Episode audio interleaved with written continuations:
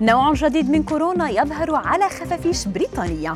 كورونا يتسبب في فقدان السمع وطنين الأذن طريقة لفقدان الوزن في رمضان. أبرز أخبار الساعات الأربع والعشرين الماضية في دقيقتين على العربية بودكاست.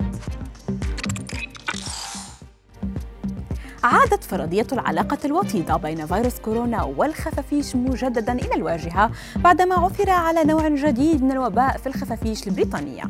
وذلك بعد أن أظهرت دراسة جامعية في جامعة إيست أنجلا وجود نوع جديد من الفيروس بعد جمع فضلات الخفافيش يشمل فيروس سارس المسبب لكورونا.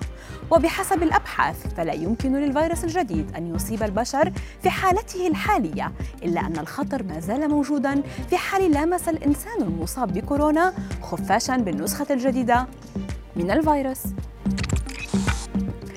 أكدت دراسة علمية حديثة احتمالية تسبب الإصابة بفيروس كورونا المستجد في فقدان السمع وطنين الأذن لدى بعض المرضى وذلك وفقا لموقع The Conversation الأمريكي. الباحثون التابعون لجامعة مانشستر البريطانية وجدوا أن من بين 7% إلى 15% من البالغين الذين تم تشخيص إصابتهم بكورونا يبلغون عن مشكلات سمعية.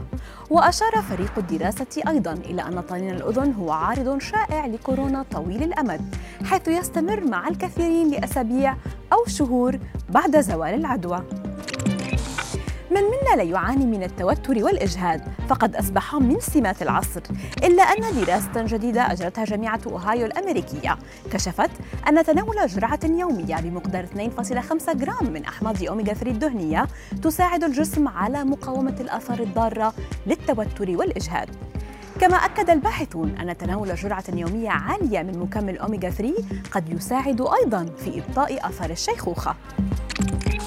يغتنم الكثيرون فرصة شهر الصيام للتخلص من بعض الوزن الزائد، لكن قد يغفل البعض عن وجبة السحور التي تعد حلقة مهمة للوصول إلى مبتغاهم، لذا نعدد لكم بعض أنواع الطعام التي ينصح بها الأطباء في وجبة السحور إذا أردتم إنقاص وزنكم، ومنها الزبادي، فمن الضروري تناول ما يعادل كوب منه يوميا في السحور.